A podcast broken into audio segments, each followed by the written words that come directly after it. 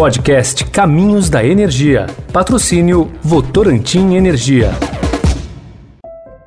Cidades inteligentes, smart grids, novas usinas de energia renovável, crise energética, mudanças climáticas e medidas da Organização das Nações Unidas para a sustentabilidade no planeta até 2030. Qual é a relação entre esses temas? Como entram no plano energético do Brasil? Quem financia? E o que isso tem a ver com a conta que você paga pela energia elétrica?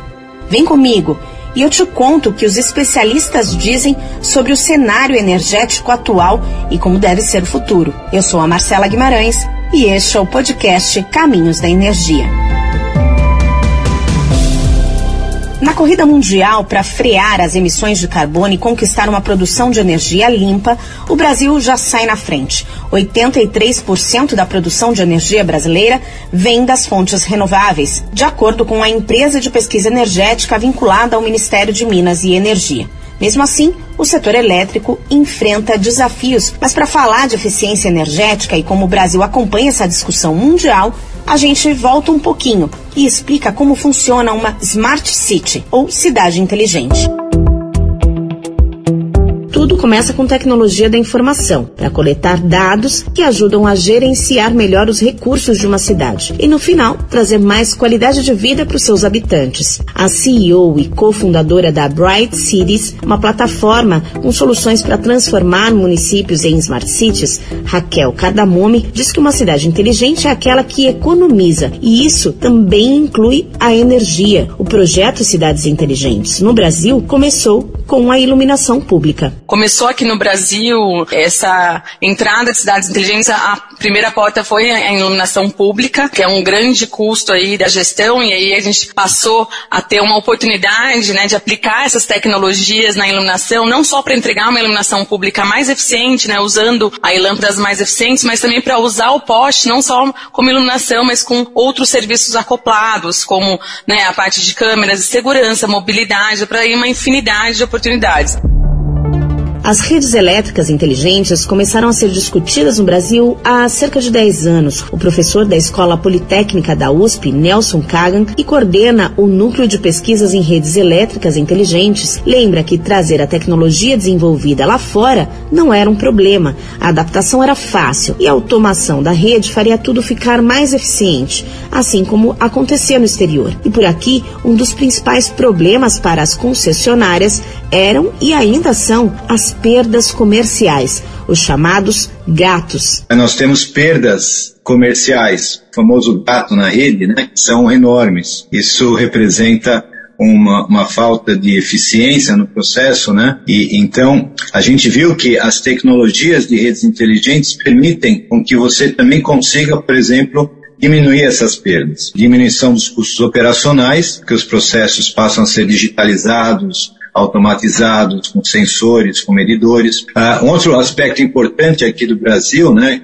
é a questão da qualidade do fornecimento. Com a automação da rede, uh, investimentos em, em, redes inteligentes, né, a gente tem visto uma melhora nos indicadores, né, que são famosos DEC, FEC, né, a duração por, por consumidor e a frequência das interrupções por consumidor, tanto em termos coletivos como em termos individuais, isso é um ponto que ainda a gente tem uh, bastante a fazer. O nosso regulador, a ANEL, tem, tem incentivado as empresas a melhorarem suas metas, né? Uh, a questão da integração dos recursos energéticos distribuídos, então vai a microgeração, a geração fotovoltaica, a questão de você diminuir os poluentes na rede, né? E você ter uma, uma produção de energia mais próxima ao consumidor, isso traz também maior eficiência, porém ele tem que ser, ser estudado, né? Com os anos, projetos piloto foram sendo desenvolvidos no Brasil por empresas distribuidoras privadas, com apoio da Agência Nacional de Energia Elétrica. Mas com recursos limitados, era necessário testar soluções em ambientes controlados, em laboratório. Foi isso que a USP criou e hoje ajuda a testar de forma sistêmica. Então, toda a ideia do, nosso laboratório ali é de você emular a rede elétrica inteligente e trazer é, sistemas reais para serem integrados a, a uma representação digital da rede. E aí você pode trazer os sistemas de TI da empresa e tudo e, testar de forma sistêmica, fabricantes, concessionárias e, e mesmo o regulador, e está aberto para a sociedade para a gente aí explorar todos os temas que estão chegando aí, a geração distribuída, a integração de renováveis, principalmente mais próximo ao consumidor. Agora a gente tem as fotovoltaicas aparecendo aí no, nos telhados dos consumidores e, e tudo isso, né, com as novas tecnologias, né, de, de web, de telecomunicação, de informática, né, integrando todas essas tecnologias de uma forma única. Outro ponto importante na discussão sobre energia limpa e descarbonização é a mobilidade, como nos deslocamos pelas cidades em carros, motos, ônibus, que costumam emitir gases do efeito estufa. E também as alternativas que são mais sustentáveis, menos poluentes. Neste sentido, o desafio das cidades é construir uma rede de transporte, especialmente público, de qualidade e menos poluente. Mobilidade urbana é um grande desafio que a gente tem nas nossas cidades de como torná-la mais sustentável pelo nosso histórico de investimentos bem focados em priorização do, do transporte individual, mas a gente vem nos últimos anos nesse esforço esforço através da política nacional que a gente tem de mobilidade urbana desde 2012, em mais investimentos em modos sustentáveis. Então a gente precisa melhorar, deixar nossa mobilidade mais sustentável, então, através da priorização dos transportes ativos e não motorizados, mas também da qualificação dos nossos sistemas de transporte coletivo. O Brasil está avançando nessa pauta, ainda não tanto quanto outros países da região. Hoje a gente já tem Colômbia e Chile como dois países que estão avançando fortemente na eletrificação das suas frotas de ônibus, são as duas maiores frotas fora da China, que é o país que mais tem puxado isso, e a gente vê a importância de políticas públicas associadas. A gente tem iniciativas no Brasil, dá para citar o caso de São Paulo, que tem uma política uh, municipal de redução de emissões, que está associado aos contratos dos ônibus, então os contratos operadores de ônibus de São Paulo prevêem metas anuais de redução de emissões e que hoje é a maior frota do Brasil de ônibus elétricos, mas a gente está falando aí de 18 ônibus num, num, mundo de 14 mil ônibus na frota de São Paulo, enquanto Chile e Colômbia que eu comentei, eles estão na casa de mil ônibus e tudo mais. Então a gente ainda está numa escala muito menor, a gente tem alguns desafios. A Cristina Albuquerque, que você acabou de ouvir, é a gerente de mobilidade urbana do Instituto de Pesquisas WR Brasil. Ela diz que alguns entraves, como o custo custo mais alto do veículo elétrico e a falta de postes de recarga para abastecimento são questões que já estão sendo superadas. É um veículo, por exemplo, muito mais caro que usa diesel no seu custo de capital inicialmente, então a aquisição do veículo é mais cara, mas o custo de operação e manutenção ele é mais baixo. Então, ao longo da vida desse veículo, ele já é um veículo mais barato que o diesel e ainda tem todos os benefícios ambientais e de melhoria da qualidade de serviço que a gente oferta para a cidade. Normalmente, nesses planos nacionais, o país decide por que caminho ele vai ir. Tem alguns países que decidem investir em, em pontos de recarga nas vias para ajudar nessa eletrificação, mas também muitas vezes isso acaba acontecendo nos domicílios, já que já estão conectados na rede de energia, então muitas vezes essa carga está associada ao domicílio e acaba priorizando pontos de recarga dos veículos privados em estradas, né? Porque daí você precisa ter uma autonomia suficiente para as pessoas poderem se deslocar. Mas não necessariamente todos os países que estão indo para eletrificação têm postos de recarga ao longo das suas cidades, porque isso acaba sendo feito muitas vezes nos domicílios durante o período noturno, que a energia é mais barata. Raquel Cadamomi, da Bright Cities, lembra que a frota de carros elétricos é um dos indicadores de eficiência energética numa cidade e que está relacionada aos Objetivos de Desenvolvimento Sustentável da ONU. A especialista reforça: qualquer município pode se tornar uma cidade inteligente gerenciando bem os seus recursos. A gente tem um projeto numa cidade pequena de 70 mil habitantes em Minas Gerais, que a gente iniciou esse, esse, é, esse projeto de cidades inteligentes, onde eu avaliei uma cidade pequena. Eu avaliei quais eram as possibilidades de soluções que a gente pode é, incorporar na cidade. Então, a frota da, de gestores públicos passaram a ter carros elétricos, a gente passou a colocar a questão de bicicletas, né, ciclovias, aumentar isso dentro da cidade. Isso também traz qualidade de vida, traz né, uma nova forma aí de, de mobilidade para o cidadão. A gente começou a colocar projetos de energia renovável nas, ah, de energia solar nas escolas, nos hospitais, isso reduziu o custo em relação ao custo público e além disso, né, trouxe mais conscientização, né, para os alunos e também para os gestores e para os funcionários servidores públicos em relação à utilização da energia. O professor Nelson Kagan toca num ponto importante desse debate, a necessidade regulatória para o desenvolvimento de energias renováveis, para que a tarifa não fique ainda mais cara, pesando no bolso do consumidor quando a gente fala de milhões de consumidores, né, cada investimento que você tem, por exemplo, no, você tem um, um, medidor inteligente, pode hoje custar 500 ou 600 reais, né, é, mas quando você fala em milhões de consumidores, é um investimento muito grande. É, é lógico que esse tipo de investimento você nem sempre consegue ainda colocar na sua tarifa, né? Então existe uma necessidade regulatória de, de uma implementação em massa, para alguém pagar, pagar por essa conta. Né? Lógico que você não pode ter um, um, aumento muito grande da tarifa, mas por outro lado a gente viu que essas medidas né, de, de colocar mais inteligência na rede, eles trazem benefícios para a sociedade como um todo. Né? Quando você fala na melhoria da qualidade do fornecimento, não é simplesmente que você vai ficar com menos tempo sem energia, mas imagina uh, indústrias, por exemplo, uma indústria que fique um, dois minutos sem energia, ele pode perder toda uma, uma linha de produção, os custos são muito grandes, né? A gente falou até agora dos caminhos para aumentar a produção de energia limpa no Brasil, mas como é possível promover segurança energética e garantir o crescimento da demanda do país por energia elétrica? Especialistas concordam quanto ao potencial do Brasil para as fontes renováveis, mas divergem quando a discussão é o planejamento estratégico da empresa de pesquisa energética presidente da PSR Consultoria, Luiz Barroso, defende que o Brasil está em vantagem em relação a outros países, quando o assunto é a energia renovável. Ele enfatiza que, além de competitiva, ela não é empecilho para a segurança energética. E o Brasil ele é o país onde a energia renovável é a energia mais competitiva então, o país ele alinha dois objetivos fundamentais na transição energética, que é a busca por economias de baixo carbono através da eletrificação dessa economia com renováveis. O Brasil ele tem da renovável uma fonte muito competitiva e a renovável ela não é empecilho algum para a garantia da segurança energética, como demonstrado não só pelo Brasil, o Brasil ele opera na região Nordeste com altíssimos níveis de penetração de renováveis já há bastante tempo. A renovável já atende mais do que 100% do consumo da região Nordeste em várias horas do ano, como foi exemplo em 2020, e esse excedente de produção é transmitido para outras regiões, como também uma experiência no mundo.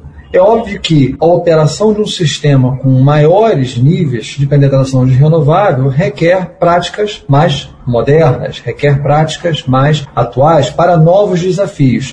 O diretor executivo do Instituto Escolhas, Sérgio Leitão, concorda que o Brasil é a terra das energias renováveis, mas critica o planejamento do país para 2030. Terra do pré-sol, do pré-vento, né? Por que, que a gente perde tempo com o pré-sal? Eu acho que isso é um bom debate. E mais ainda, por que, que o nosso planejamento energético, o nosso PDE para 2030, prevê que nós vamos ter uma matriz 52% de não renováveis. E mais do que isso, esse mesmo PDE propõe que 82% do investimento seja todo em não renováveis. Então, por que, que nós estamos indo contra a natureza por que, que nós estamos fazendo o inverso do mundo? A gente acabou de ver o, o presidente Biden lançar um plano de infraestrutura e emprego, onde ele propõe para os Estados Unidos 100% de uma matriz elétrica renovável limpa. E aqui no Brasil nós estamos fazendo o caminho inverso, dando dinheiro, dando subsídios e usando agora mais um pretexto de uma crise energética, de uma crise hídrica, para sujar a nossa matriz.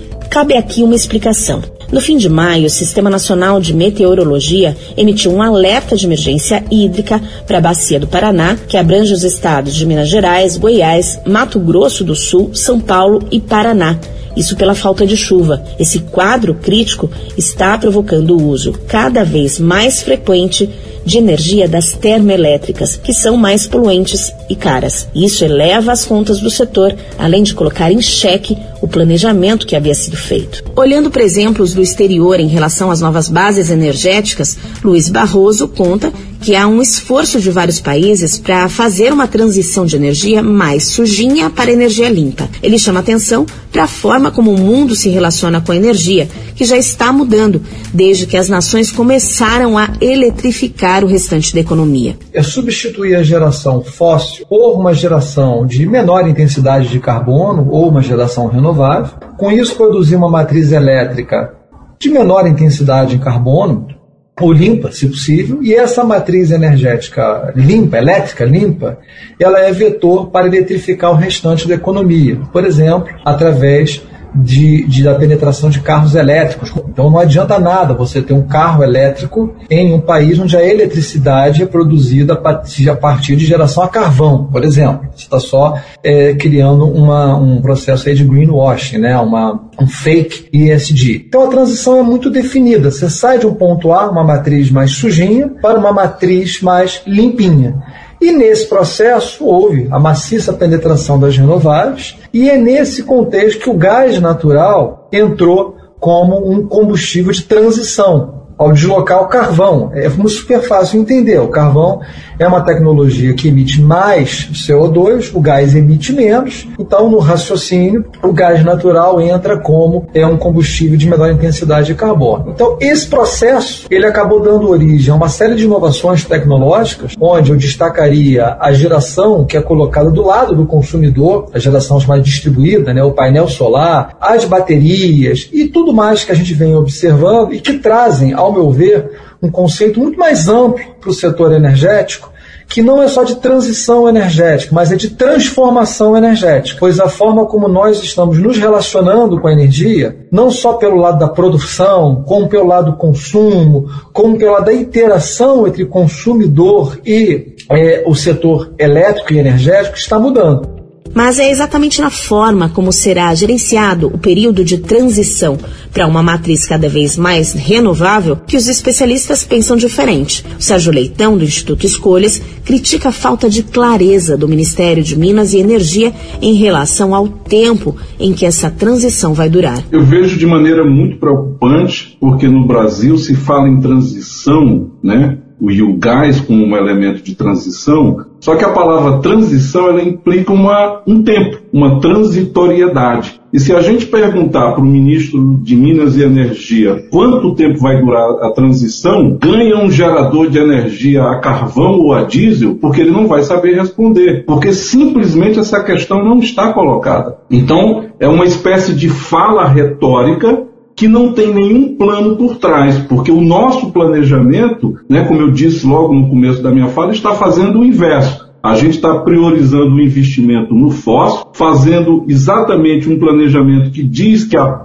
o, as fontes sujas serão majoritárias na nossa matriz. E agora a gente vê o Congresso né, dizendo que nós vamos ter térmicas definidas em lei, no Centro-Oeste e no Nordeste obrigatoriamente. Ou seja, pelo Congresso a gente pode fechar a EPE, Barroso, porque não precisa mais, os deputados vão fazer o planejamento. Porque no momento em que o mundo está descarbonizando a sua matriz, tornando-a menos emissoras de gases de efeito estufa, nós estamos carbonizando a nossa. Qual é a consequência disso? O país vai perder competitividade econômica, porque a alfândega para a entrada dos produtos nos Estados Unidos, na Europa e até mesmo na China exigirá exatamente a demonstração de quanto de emissão cada produto gerou no momento da sua produção. E nessa discussão da transição do setor elétrico para uma base mais limpa, o presidente da Votorantim Energia, Fábio Zanfelice, defende que o contexto regulatório favoreça a utilização de recursos já existentes,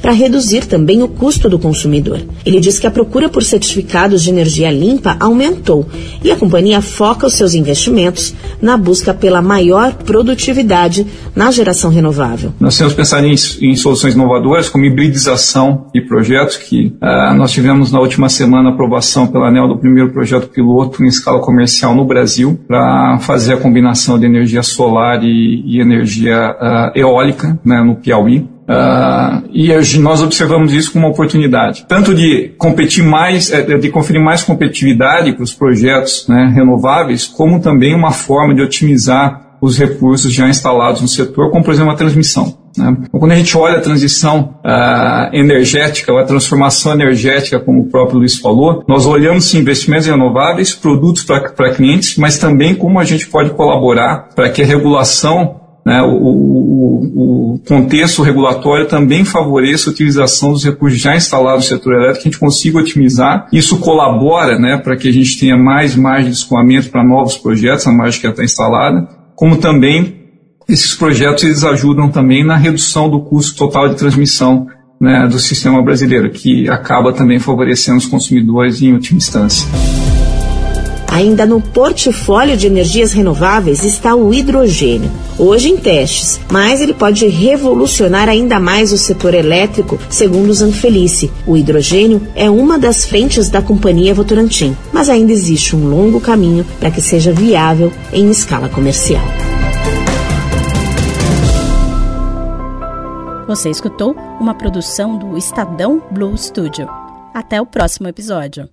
Podcast Caminhos da Energia. Realização Estadão Blue Studio. Patrocínio Votorantim Energia.